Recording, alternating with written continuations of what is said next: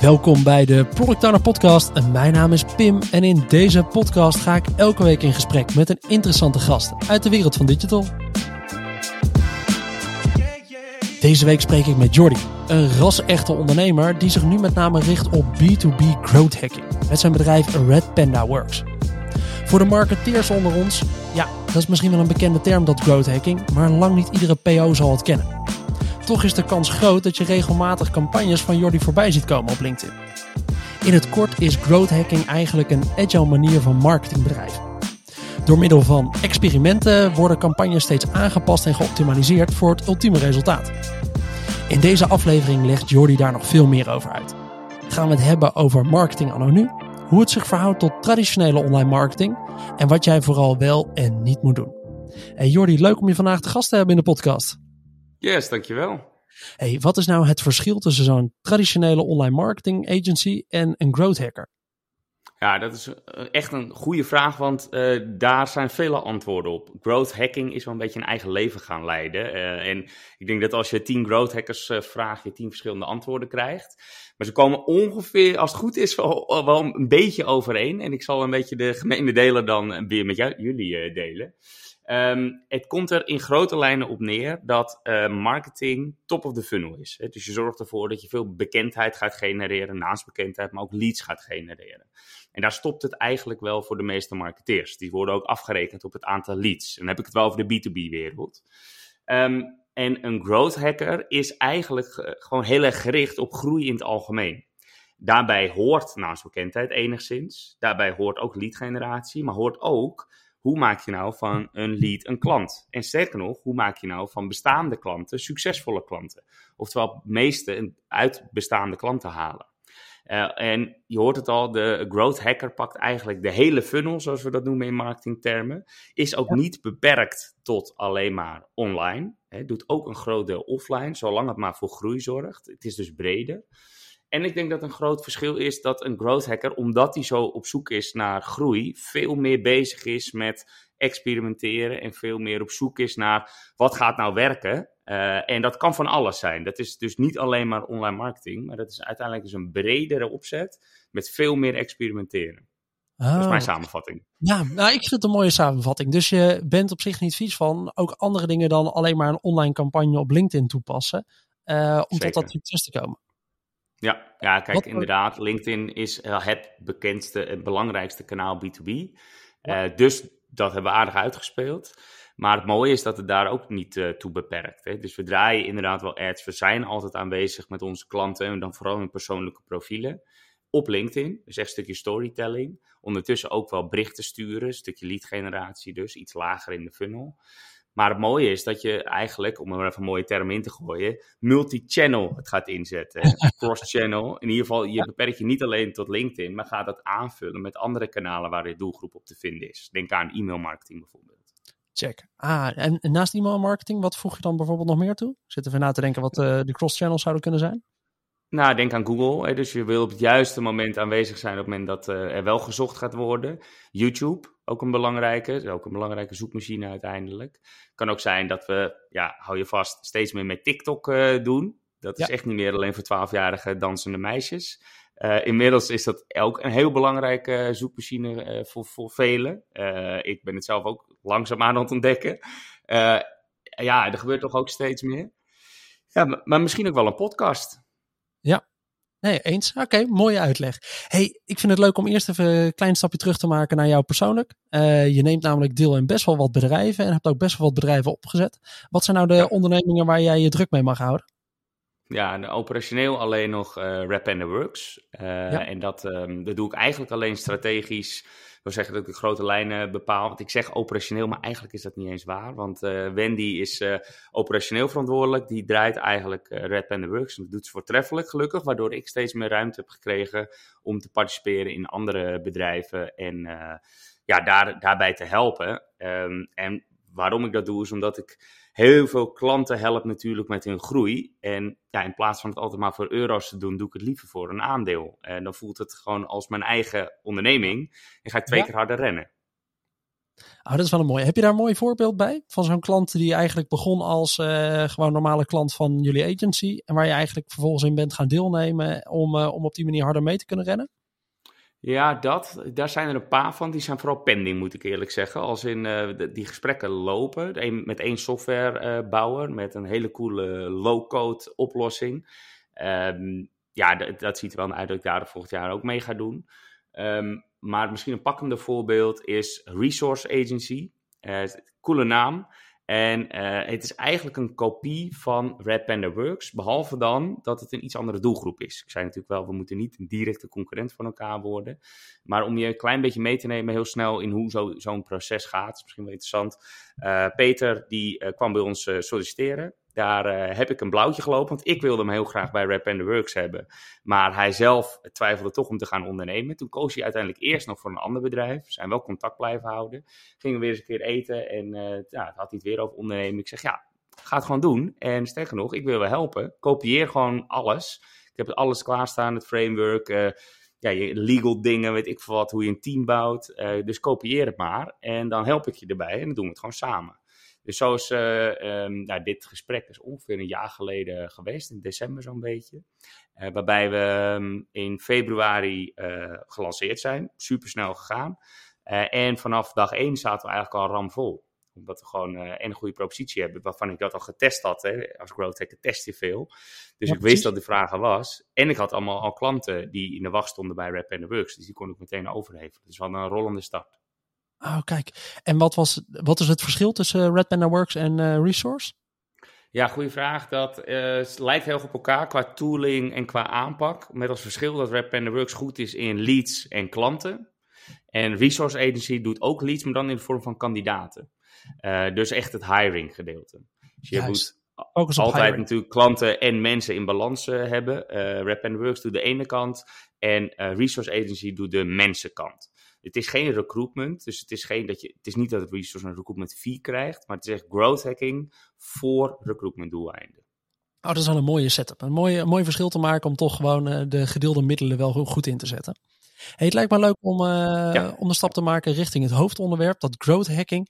Ja, niet elke product owner is nou bezig met marketing, maar sommige PO's zijn er wel mee bezig. Want ja, uiteindelijk zijn we veel bezig met extra de waarde voor een klant optimaal maken. Mm -hmm. Ja, soms moet je ook nog even die klant wel weten te bereiken hè, en ben je ook daarmee bezig. Ja. Kun je eventjes aan dat de growth hacking, we hadden het in het begin al eventjes in die vergelijking. Wat is growth hacking nou en waar komt het vandaan? Hoe, hoe kwam dit in één keer als een ding op de wereld? Ja, dat, uh, de oorsprong ligt uh, zo'n beetje in 2012, 2014 in Amerika. Sean Ellis die schreef het boek Hacking Growth. Oh, dus je groei als start-up snel kon hacken. Dat was een beetje met de knipoog hoor, dat hacken.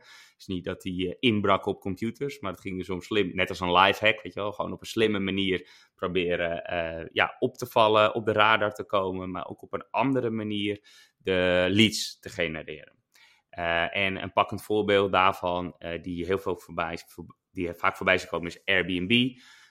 Die hadden op Craigslist een handige hack bedacht om alle, dat allemaal te screpen en automatisch uitnodigingen te versturen. En dat is een typische growth hack. Hè? Dus je doet geen advertenties, maar je screept met tooltjes. Je bent handig je lijst aan het verzamelen en dan doe je outreach. en dat is dus niet alleen maar marketing en inbound, zoals we dat noemen. Oftewel, je wacht tot de leads naar jou toe komen. Growth hacking is vaak ook aanvullend, echt outbound. Dus proactief salesachtig, maar dan handig, op slimme manieren, probeer je doelgroepen te bereiken. Dat doe je inderdaad vaak outbound, dus met e-mail, met LinkedIn, soms ook wel WhatsApp, soms bellen, soms zelfs langs gaan. Maar in ieder geval, je zorgt ervoor dat je bekend staat als autoriteit en dan zet je dat extra stapje door ook een vraag te stellen. Juist. Oké, dan stel je je vraag. Je noemt best wel een hoop methodes waarop je eigenlijk inderdaad die eerste stap van het marketing funnel gaat, uh, gaat bereiken voor je klant. Hoe ga je dat ja. testen? Wat, uh, wat is een eerste test die je vaak voor een klant opzet? En, uh, en hoe bepaal je of dat die test dan succesvol is, of dat je door zou moeten gaan in die richting of een andere kant op gaat? Ja, dan maken we meteen even onderscheid tussen uh, de basis, die sowieso gedaan moet worden. Ja. en dat is een soort van hygiëne, als in je website staat niet goed, je tracking staat niet goed. we willen wel goed kunnen meten, dus daar beginnen we dan bij. We maken ook een plan, hè, dit is, dat is gebeurd allemaal in maand 1. vanaf dat moment zorgen we voor een onderstroom en een bovenstroom noemen we dat ook wel. Dus de onderstroom, dat zijn activiteiten waarvan we weten dat het werkt, dat altijd doorloopt. Daar ga je wel testen, maar dat is meer echt op het script bijvoorbeeld. Dus echt inhoudelijk testen. Die doet altijd AB-testjes of ABC, ABCD gebeurt ook nog wel. In ieder geval verschillende variaties. Ehm, en daarboven heb je dus een bovenstroom. En dat zijn wat gewaagdere experimenten die ook wij als agency nooit in het verleden eerder gedaan hebben. De kans op falen is daar veel groter. Maar als het lukt, heb je iets unieks te pakken. Ja. En zo gaan we met iets nieuws proberen, uh, bijvoorbeeld op een hele handige manier, uh, proberen op te vallen. Uh, en dat kan soms out of the box zijn. dat, dat kan met een slimme uitnodiging bijvoorbeeld. We hebben laatst bijvoorbeeld een kaartje verstuurd. Gewoon echt letterlijk een uitnodiging, een fysieke aanzichtkaart. En die naar alle prospects gestuurd met een beetje mysterieuze boodschap voor een evenement. Ja, dat is iets waarvan we dat nog niet eerder gedaan hadden op die manier. En dat, dat is dus die bovenstroom wat ik bedoel. En aanvullend heb je dus gewoon activiteiten die altijd doorlopen. Ja, leuke. Is, is daar een marketingactie die ik van jullie zelf laatst heb voorbij zien komen? Is daar een onderdeel van volgens mij? Ik zag namelijk op jouw LinkedIn iets voorbij komen over een rode Fiat Panda. Ja, ja. Wat was het met die rode Fiat Panda? Dat voelt namelijk als een bovenstroomgevalletje. Ja, dat was inderdaad zeker zo'n bovenstroomgevalletje. Um, ja, wij, eh, op een gegeven moment kwam uh, de woordgrap naar boven van eigenlijk moeten we natuurlijk een wagenpark hebben met Fiat rode panda's als Red Panda Works zijnde. Maar ja, het is nou niet echt dat we uh, een wagenpark überhaupt hebben. En we hebben wel elektrische auto's, een paar. Uh, maar het is niet dat we Fiat Panda's nodig hebben. Maar goed, dit, dat bleef wel een beetje zo borrelen. Dus toen bedachten we van, kunnen we daar niet gewoon een ludieke actie van maken? En dus moest het een beetje gelieerd zijn aan growth hacking. En hadden we inderdaad bedacht, degene met de beste life hack, die kan uh, de rode panda winnen. Uh, en uh, op een gegeven moment dat hebben we dan uh, als, als een random dingetje gemaakt. Daar bedoel ik mee dat iedereen kon winnen als je maar iets instuurde. Het was niet dat we een jury waren. Maar het experiment dat erachter zat, was dat we een hypothese stelden. Want growth hacking draait heel erg om hypotheses. Hè. Wat verwacht je hieruit? Wanneer is het een succes? Um, ja, en wij hadden uh, even een rondje gedaan hier. En de uh, views was dan hetgene dat we, dat we meten. Dus we bepalen altijd de OMTM. Dat staat voor de One Metrics That Matters. Wat is nou de allerbelangrijkste metric waar je het succes op gaat baseren? En onder, daaraan omheen heb je nog een paar soort van submetrics, KPI's zou je kunnen zeggen.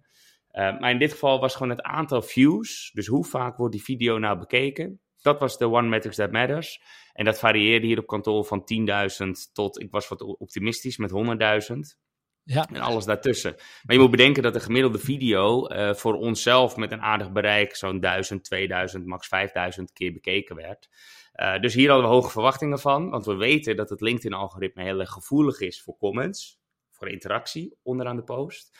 Ja, dus hadden we hem wat uh, omhoog geschroefd. En uh, ja, hij is nog steeds wel aan het lopen, maar hij is wel nu wel een beetje uitgekristalliseerd. Hij uh, druppelt nog een beetje na. Maar uh, tromgeroffel, hij had uiteindelijk 53.000 views. Oh, dus goed. dat is toch wel aardig en, voor een en video. En de is weggegeven aan een, aan een commentaar. Klopt, ja. Dus we hadden 110 serieuze live hacks, 230 comments. Maar ja, daar zat ook haha, goede actie, et cetera, zat dat tussen. Dus die heb ik eruit gehaald. Ja. En ik heb de Red Pandas eruit gehaald, want anders krijg je ook scheve gezicht van, ja. dit kan niet eerlijk zijn. Dus ik zeg, sorry jongens, maar jullie kunnen in ieder geval niet winnen. Uh, en uiteindelijk hadden we dus 110 en uh, ja, Peter heeft hem gewonnen. Uh, ja. Ik moet eerlijk zeggen dat ik Peter niet kende, maar nu dus wel. Dus het is ook nog eens goed voor je netwerk, zo'n actie. Oh, wat een mooie actie. Nou, ik vind dat een mooie actie in de categorie gewoon gewaagde, leuke marketing opzetten. Is dat, is dat wel iets moois? Hey, ik wil nog wel even wat dieper uh, duiken op, uh, op. We hebben die hoofdlijn van growth hacking nu een beetje doorlopen. De meeste grote marketingkantoren in Nederland richten zich gewoon op online marketing. Voegen ze toe als een tak binnen hun, uh, binnen hun marketing agency. En ja. met name de growth hackers zijn, zoals ik ze meestal zie, wat de jongere gasten die echt snelheid ergens in willen zetten. Ja. Werken die twee nou samen? Doen ze iets anders? Nou, um, om met het eerste te beginnen, um, het, het, is wel degelijk iets anders, maar zeg ik er een beetje bij, dat growth hacken wordt ook wel veel misbruikt. Uh, en dus als marketing een beetje te stoffig is, dan noemen mensen zich al vrij snel growth hacker, want dat is cooler. Ja, uh, en, Terwijl er, ja, ook bij, zoals ons, wij doen ook wel 80% van dezelfde activiteiten. Dus er zit een heel groot deel overlap. Je moet het eigenlijk zo zien dat marketing een onderdeel is van je groei. Dus een growth hacker doet de totale groei. Uh, en je moet het ook zo zien dat wij eigenlijk als een soort van hoofdaannemer te werk gaan, om even in bouwtermen te praten, waarbij je allemaal onderaannemers hebt, een timmerman, et cetera. En in ons geval zijn dat dan marketeers. Dus we hebben bijvoorbeeld een content marketeer, we hebben een ads specialist, we hebben nog een YouTube specialist bijvoorbeeld, een video specialist, een designer. Zo stel je eigenlijk je team samen. Maar de hoofdverantwoordelijke, dat is Rapender Works, dat is wat wij de growth manager noemen, degene die de groei dus managt. En een onderdeel daarvan is marketing. Juist, precies. Want je hebt inderdaad, ja, op welke manier, hoe je het ook bent of keert, je hebt nog steeds gewoon die content nodig om marketing goed op te kunnen zetten.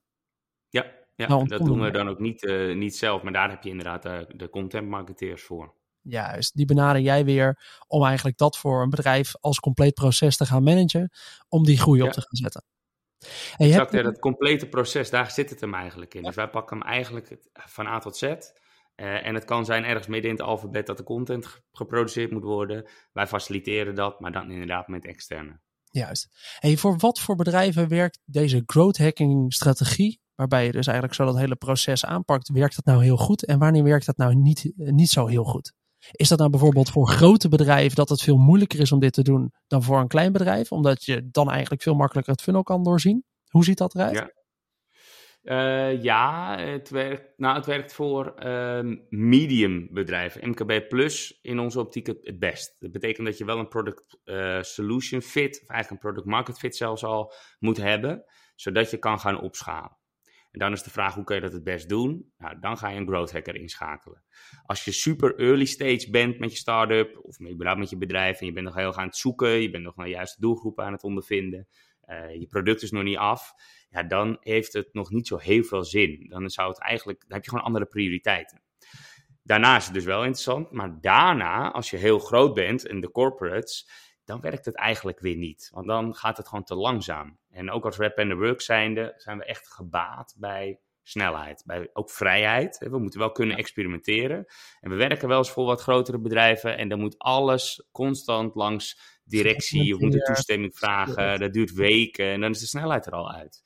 Dus, uh, en heel vaak mag het dan überhaupt niet eens, vanwege GDPR-dingetjes en uh, noem maar op. Dus ja, e-, ergens in het midden, daar uh, functioneert dit het beste. Oh, mooi. Heb je nou een voorbeeld van een campagne die je voor een klant hebt gedaan in dat MKB Plus segment die heel succesvol was? Waar je nu echt, waar je nog steeds vaak over praat als zijn, nou, dit was echt een mooie casus die we hebben behandeld. Ja, dat, dat zijn er heel veel, maar um, om even een algemene tendens te geven van hoe dat ongeveer gaat. Um, we zetten heel vaak events in. En dan bedoel ik echt live event, masterclasses of zo. Vaak heeft, heeft een klant dat nog niet gedaan. Staat het al jarenlang op de planning. En wij zorgen gewoon voor dat het gedaan wordt. En dat hebben we uh, ja, voor veel verschillende klanten gedaan. Maar bijvoorbeeld eentje die erbij staat is CareerWise. En uh, uh, ja, een, tof klein bedrijf. Ik moet eerlijk zeggen dat dat wel aan de onderkant zit van onze omvang doorgaans. Maar eh, die staan wel heel erg open voor toffe nieuwe dingen. Dus wat we daar gedaan hebben is een grote uh, masterclass gedaan. Maar dat straalt heel veel autoriteit uit.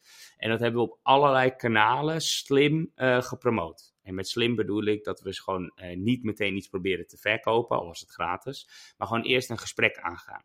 En dat gesprek aangaan, dat doe je op LinkedIn en e-mail. eerst LinkedIn trouwens. En wat daaraan vooraf gaat, is dat je constant zichtbaar bent op LinkedIn. Dus veel posten, veel verhalen vertellen, storytelling. Dus je bent eigenlijk langzaamaan je personal brand en daarmee ook je company lading aan het geven, autoriteit aan het uitstralen. Vervolgens, compleet geautomatiseerd, gaat er een uh, vraag uit. En dat is dus, goh, ik zie dat je in dezelfde business zit. Tof, wat zijn je 2023 plannen? Uh, en heel veel reageren daar natuurlijk niet op. Maar degene die wel reageren, daar, die krijgen weer automatisch een follow-up van nou, dat is goed om te horen. Uh, we hebben dan en dan precies een masterclass over dit onderwerp. Zal ik je meer informatie sturen? Dus zo vrijblijvend moet het ook zijn. En daar komen uiteindelijk heel veel uh, reacties op. En dat is uiteindelijk ook hoe we zo'n masterclass gevuld hebben.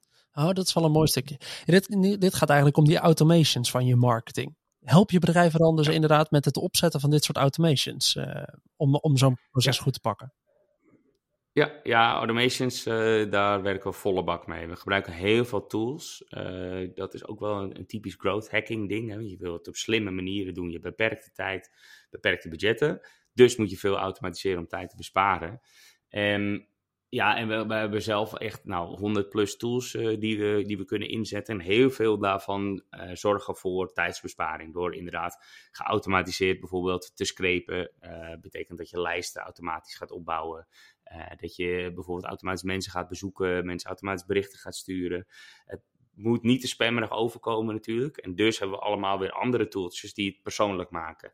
Dus iemand die bijvoorbeeld de school uh, uh, waar iemand op gezeten heeft. En dan zegt, uh, goh, ik zie dat je ook gezeten hebt op... Nou, dat is natuurlijk gelul, maar dat, het, het, gaat erom dat je dus wel probeert een relatie te bouwen. En dat kan dus geautomatiseerd, als je het maar persoonlijk houdt. Ja, oh wat goed. Ja, ja, je beseft je soms niet dat dit soort dingetjes inderdaad gewoon bestaan. Ja, vaak, ik kreeg laatst een tip van iemand dat er... De reden dat sommige mensen dus op hun LinkedIn een icoontje toevoegen aan hun naam dat had als reden dat ze konden herkennen welke berichten automatisch waren gegenereerd. Ja, Want wat krijg je namelijk als een bericht automatisch is gegenereerd? Dan kopiëren ze dat emoticonnetje, kopiëren ze mee in het bericht naar jou toe.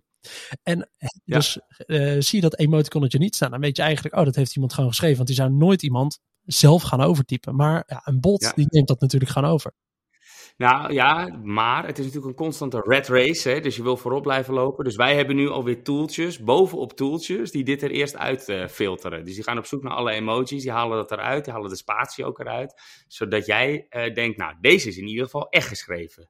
Nou nee, dat was een automation van Red Panda Works. hey, kun je dit insourcen als bedrijf? Kun je dit in huis halen zelf? Of heb je ja, hier... zeg ik een beetje twijfelachtig. Um, Kijk, een growth hacker, die heb je heel veel in-house. Dus ja, dat, je kan een groot deel in-house doen. En dan bedoel ik de mindset, het experimenteren, de tools. Uh, maar ik moet er meteen bij zeggen dat uh, het zo snel gaat en zoveel ontwikkelingen zijn. En ja, wij zien elke week wel weer nieuwe tools die we willen, willen proberen. Nieuwe slimme hacks, automations, slimme tactieken.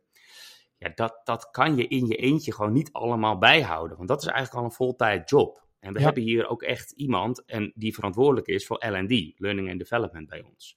Uh, we zijn met 20 vaste mensen en 80 freelancers uh, daaromheen. Uh, en één iemand houdt gewoon constant al die tools en alles in de gaten en leert dat de rest. En dat doen we dan de vrijdagochtend altijd. en dan nemen we dat allemaal met elkaar door, om maar gewoon op de hoogte te blijven. Dus wat je heel vaak ziet, is dat de handjes intern gevonden worden. Maar de kennis, het hoofd als het ware, extern ingevlogen wordt, bijvoorbeeld in de vorm van Rap and Works, om het team te optimaliseren, om het team te trainen. En ook, en dat, dat doen we ook echt, het is niet dat we alles per se naar ons toe willen trekken. We proberen juist het bestaande team, het in-house team, te trainen. Dus met die tactieken, met die tools, zodat ze het uiteindelijk zelf kunnen gaan doen. Oké, je traint de mensen intern wel. Wat, wat, leer, wat leer je ze wel echt zelf doen intern? Nou, bijvoorbeeld uh, die automations is even een praktisch voorbeeld. Uh, de meeste growth hackers kennen dat wel. Maar ja, zij, we zijn zelf op zoek naar alle data wat werkt. wij hebben natuurlijk een mega database aan allemaal benchmark data. Uh, dus wij kunnen ze vrij eenvoudig vertellen wat voor anderen in soortgelijke cases het best gewerkt heeft. Dan nog moet je dat natuurlijk wel gaan testen of dat voor jou ook het best werkt. Ja. Maar we kunnen in ieder geval de shortcut laten zien.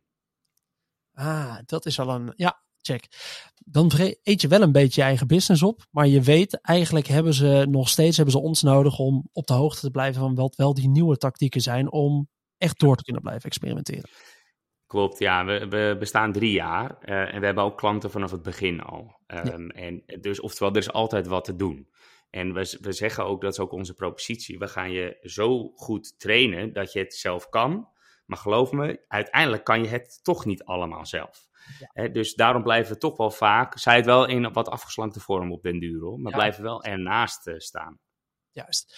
Hey, wat is nou even een, uh, dat is altijd leuk uh, met de, voor de luisteraars ook. En ik moet zelf ook altijd zeggen dat de gefaalde experimenten ook altijd iets is wat we zelf graag delen. Wat is nou een, echt een experiment wat je een tijdje geleden hebt gedraaid, waarvan je zegt, als ik er nu op terugkijk, zonder, zonder misschien wel het bedrijf te noemen waarvoor je het hebt gedaan. Wat was nou echt een experiment waarvan je heel veel hebt geleerd, maar wat niet de hypothese haalde die je in het begin stelde?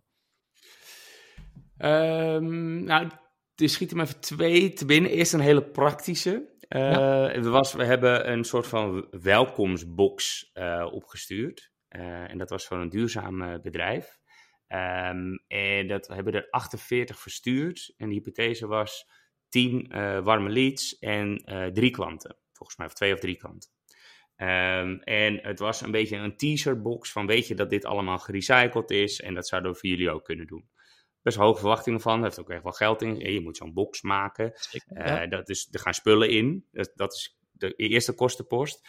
Maar het kost ook veel tijd om zoiets in te pakken, op te sturen, te bedenken en er gaat best wel wat uh, geld in om dus. Um, dus het moest ook wat opleveren. Nou, we zijn, uh, hij is nog lopende, als in het kan nog binnendruppelen, maar in principe is hij wel afgerond.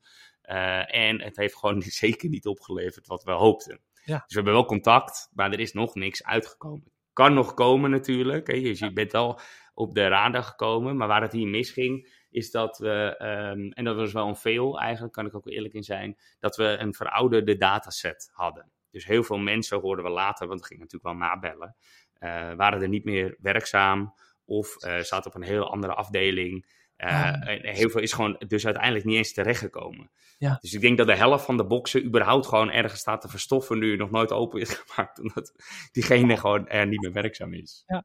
Dus de grote les voor de hele organisatie die je eruit haalde was, shit, volgende keer dubbelcheck op die dataset. Want eigenlijk ja. is dat gewoon de core. Is, ja. gaan we dit nou met de goede mensen doen? Ja, ja, nee, dat, dat, dat klopt. En uh, het ging, het was hem uiteindelijk niet. Um, ja, kijk, je moet dat soort dingen wel proberen, maar dit was zo'n bovenstroom uh, probeersel. Ja. Nou, je moet het proberen om, ja. om erachter te komen wat wel of niet werkt. En die andere, wat was de tweede die je in je hoofd had? Nou, dat had ook met een verkeerde dataset uh, te maken. Dat is dus echt super belangrijk. En dat was e-mail uh, outreach. Dus een grote uh, lijst, grootschalig ehm, e-mails versturen. En e-mail is altijd een beetje tricky, want het kan heel spammerig overkomen. Je moet daar echt ja, kleinschalig testen om te kijken of het bevalt. Maar als het aanslaat, dan um, ja, kan je ongeveer 2, 3, soms in sommige gevallen wel 6 procent aan leads genereren. Betekent dat als je 100 mailtjes verstuurt, je, nou, laten zeggen, gemiddeld drie uh, uh, leads daaruit kan verwachten. En leads zijn in dit geval mensen die aangeven wel een keer open te staan voor een vervolggesprek. Dus op zich is dat heel interessant, zeker als je het met vier mensen tegelijk doet. Je kan ongeveer 100 mailtjes per dag versturen om niet in de spam terecht te komen. Dus dan kan je wel inderdaad, nou, laat zeggen, vier keer drie, twaalf leads per dag verwachten als je het goed doet. dat is natuurlijk waar iedereen naartoe wil. Betekent dus ook dat je grote lijsten moet hebben.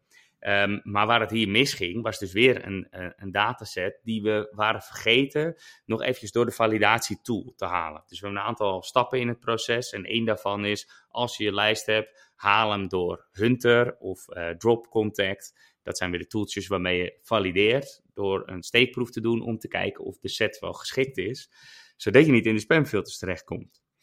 Nou, daar ging het dus mis, uh, want we werden vrij snel gemarkeerd als, uh, als spam. En niet door de mensen zelf, want het was wel een vriendelijke mail, maar het gewoon een vraag. Maar wel door, uh, door Google, vooral Google en Outlook, die dan uiteindelijk zeggen, ja, dit is te spammerig. Er zat ook een, nog een linkje in, wat ook niet bijdraagt. Ja. Dus daarvan geleerd, het script gelukkig aangepast en vrij snel weer kunnen herstellen. Maar dat kan wel tijd kosten om weer uit die spamfilters te komen. Ja, want dan is het het afzender-e-mailadres wat hij op een gegeven moment markeert als oh, dit, uh, dit adres kan wel spam versturen. En dan moet je wel even ja. wachten tot je er weer uit bent. Ja, precies. Om iets gedetailleerder daarop in te gaan, wat we, ja. um, wat, wat, zoals spam werkt, althans de spamfilter, is dat hij het hoofddomein uh, markeert als een uh, spamdomein. Uh, dus in ons geval is het www.redpanda.works. Um, en om dat te voorkomen, maken we altijd een ander domein aan die we eerst gaan opwarmen. En in ons geval, wij mailen vanuit redpandagrowth.nl. Ander domein, dat als je daar naartoe gaat, word je gewoon uh, geredirect naar Red Panda Works.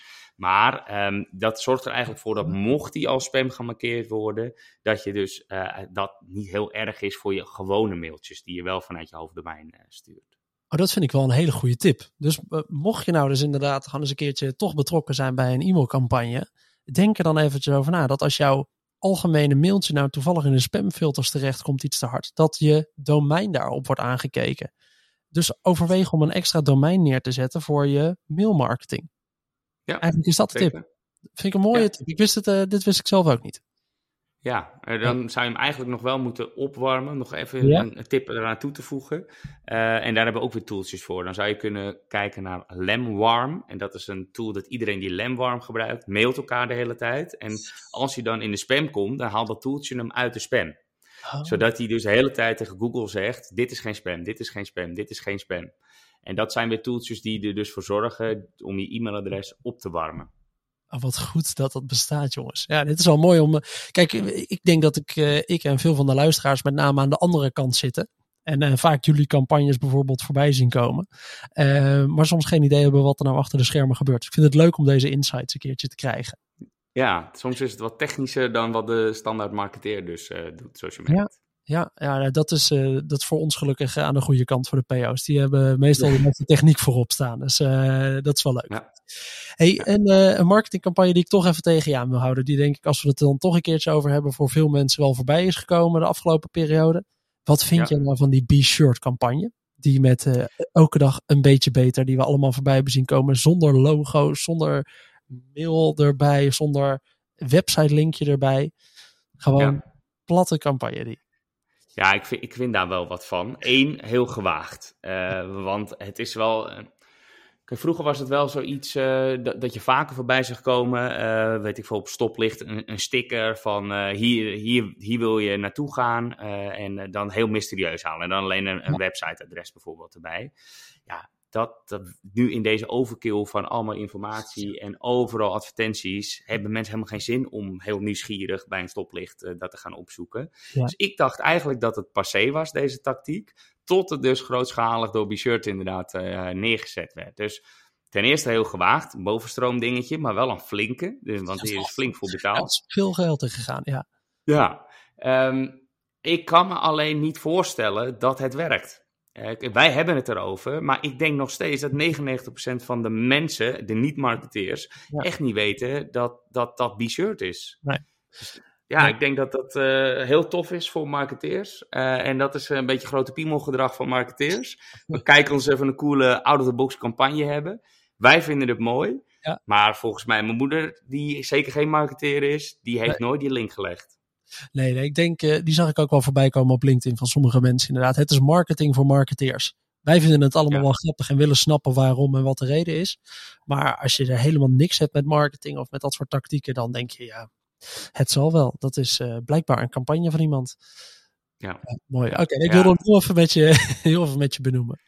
Hey, ja, ik, heb wel respect voor de keuze hoor, daar is daar niet van. Uh, ik vind het, het is super gewaagd. Dus. Ja. Uh, ja, het, ik, ja, ik zou het zelf niet doen. Ik had hem niet geadviseerd aan een klant. Ik vind het leuk om nog eventjes uh, deze aflevering uh, zo richting het einde eventjes naar de grote lessen toe te gaan. Wat is nou jouw meest gegeven tip in deze richting? We hadden net een mooie met de e-mails, maar heb je nog zo'n meest gegeven tip aan, aan mensen? Ja, um, probeer het als het gaat om marketing, dus even een pure marketing tip. Ja. probeer het niet te ingewikkeld te maken. en daarmee bedoel ik dat veel marketeers, zeker in de beginfase, helemaal goed gaan op automations. Uh, ik heb net een paar tooltjes genoemd en dat is dan maar een tipje van de ijsberg. Maar het kan nog veel ingewikkelder. Het kan veel... Maar hoe meer je automatiseert, ook hoe complexer het wordt. Dus het hele idee van automatiseren is tijdsbesparen. Maar ik zie soms automations en beslisbomen voorbij komen. Er gaat veel meer tijd in het neerzetten en optimaliseren dan dat het handmatig gekost zou hebben. Dus hou het simpel en dat uit zich ook. En dat is een soort van subtip binnen mijn tip uh, hou het ook eenvoudig wat betreft uh, je marketingfunnel. Ook daarin zie ik wel eens hele uh, ja, customer journeys of flows van oké, als hij, dan krijgt hij deze mail en dan moet hij hier naartoe. Ja, dat werkt nooit, want het is niet dat iemand precies helemaal die journey doorloopt. Probeer het gewoon in twee, anders drie lagen te bedenken. Dus wat ga je doen? Welke activiteiten ga je doen om op te vallen? Je bekendheid genereren, bereik genereren. Wat ga je doen om leads te genereren? Nou, het kan een masterclass zijn, daar hebben we het over gehad Het kan een podcast zijn. Het kan zijn dat je uh, iets aanbiedt, een whitepaper, of misschien wel gewoon een formulier, hè, een leadform op LinkedIn bijvoorbeeld, een advertentie. Dat is allemaal het middelste van de funnel. En bedenk dan ook nog, en die is optioneel, wat ga je doen om van al die leads, het zijn er veel als het goed is, ook je klanten te maken. Dus maak het niet ingewikkeld. Mooie stap dan misschien wel de tegenhanger. Wat moet je vooral niet doen in deze categorie? Ja, nou, dat is ook echt het tegenovergestelde. het allemaal te ingewikkeld maken. Ja. Ehm, maar om, ik zit even te denken om nog een andere. Nou, ik wil het nog wel eh, een klein beetje toelichten op, op uh, SEO en de website. Uh, in, in de B2B en dan vooral de B2B service bedrijven is de website, en dit is een gevaarlijke uitspraak, maar de website is echt overrated. Heel vaak, als wij starten met klanten, dan bellen we hun klanten, de beste klanten. Doen we altijd even een belrondje van, weet je nog hoe je terechtgekomen bent? De beste klanten komen bijna altijd via via, omdat ze de persoon vertrouwen, omdat ze sales vertrouwen of het liefst de founder vertrouwen. Dan gaan ze misschien nog een keer naar de website. En dus moet de website alleen het vertrouwen uitstralen. Dat moet in lijn zijn met het verhaal dat de founder verteld heeft. Uh, of sales verteld heeft. Maar in ieder geval, het is belangrijk om daar wel credibility te creëren. Ja. Uh, en zeker in het begin is de website geen acquisitiemiddel. Oh, dat dus je gaat er geen leads mee genereren. Ja. Omdat ja. ja. je uiteindelijk kun je wel met online marketing die mensen bereiken en er ergens een lead van maken. Maar die lead moet echt door eigenlijk het verhaal, die persoon ergens overgehaald worden. En die wordt niet per se overgehaald door een leuk tekstje op je website, bedoel je dan? In B2B service. Een, een enkele, een enkele. Want wij, wij doen heel veel B2B service bedrijven. Uh, en geen één waarbij de website het primaire acquisitiekanaal is. Wat wel primaire acquisitiekanaal is, is LinkedIn. En op twee staat e-mail. Dus als je echt puur leads wil, dan zou ik puur inzetten op die twee gecombineerd. Dus LinkedIn inzetten voor posting, LinkedIn inzetten voor een bericht sturen, een vraag stellen. En ondertussen en dat kan je ook weer automatiseren, ook een vraag stellen per e-mail, maar dan aan het bedrijf. Waarbij je hoopt dat je doorgestuurd wordt naar de juiste persoon die je toch al gesproken hebt. Ah, kijk. Nou, ik vind dit een, ik vind het een mooie, mooie laatste tip. Hey Jordi, ik vond het wel leuk. Ik heb uh, voorheen altijd wel wat met uh, marketing ook erbij gedaan. Dus voor mij als PO was dit ook echt even een leuke aflevering om te maken over, uh, over marketing. Ik hoop ook dat ja. de rest van de luisteraars het een leuke aflevering heeft gevonden. Om eens even een keertje wat meer te leren over wat dat growth hacking nu eigenlijk is. Als ja. mensen nou nog vragen hebben naar aanleiding van deze aflevering, kunnen ze dan een bericht sturen via LinkedIn? Dat kan natuurlijk via LinkedIn, daar ben ik te vinden. Dat moet ook wel natuurlijk. Dus inderdaad, uh, ja, Jordi Bron op LinkedIn. Nou, dat gaat helemaal goed komen. Super. Nou, we noemen hem ook even te zeggen in de beschrijving natuurlijk op LinkedIn. Uh, stuur Jordi Bron vooral een berichtje als je nou nog even wat vragen hebt rond dat growth marketing stuk. Hey, dan bedank ik iedereen weer voor het luisteren naar deze aflevering van de Product Owner Podcast. Vond je dit nou een leuke aflevering? Laat dan vooral even een review achter in jouw favoriete podcast app. Heb je nou nog vragen of opmerkingen voor mij naar aanleiding van deze aflevering? Stuur me dan vooral een mailtje op pim.productowner.nl of via LinkedIn, dat is Pimpot. En dan hoop ik dat je de volgende keer weer luistert. Tot dan!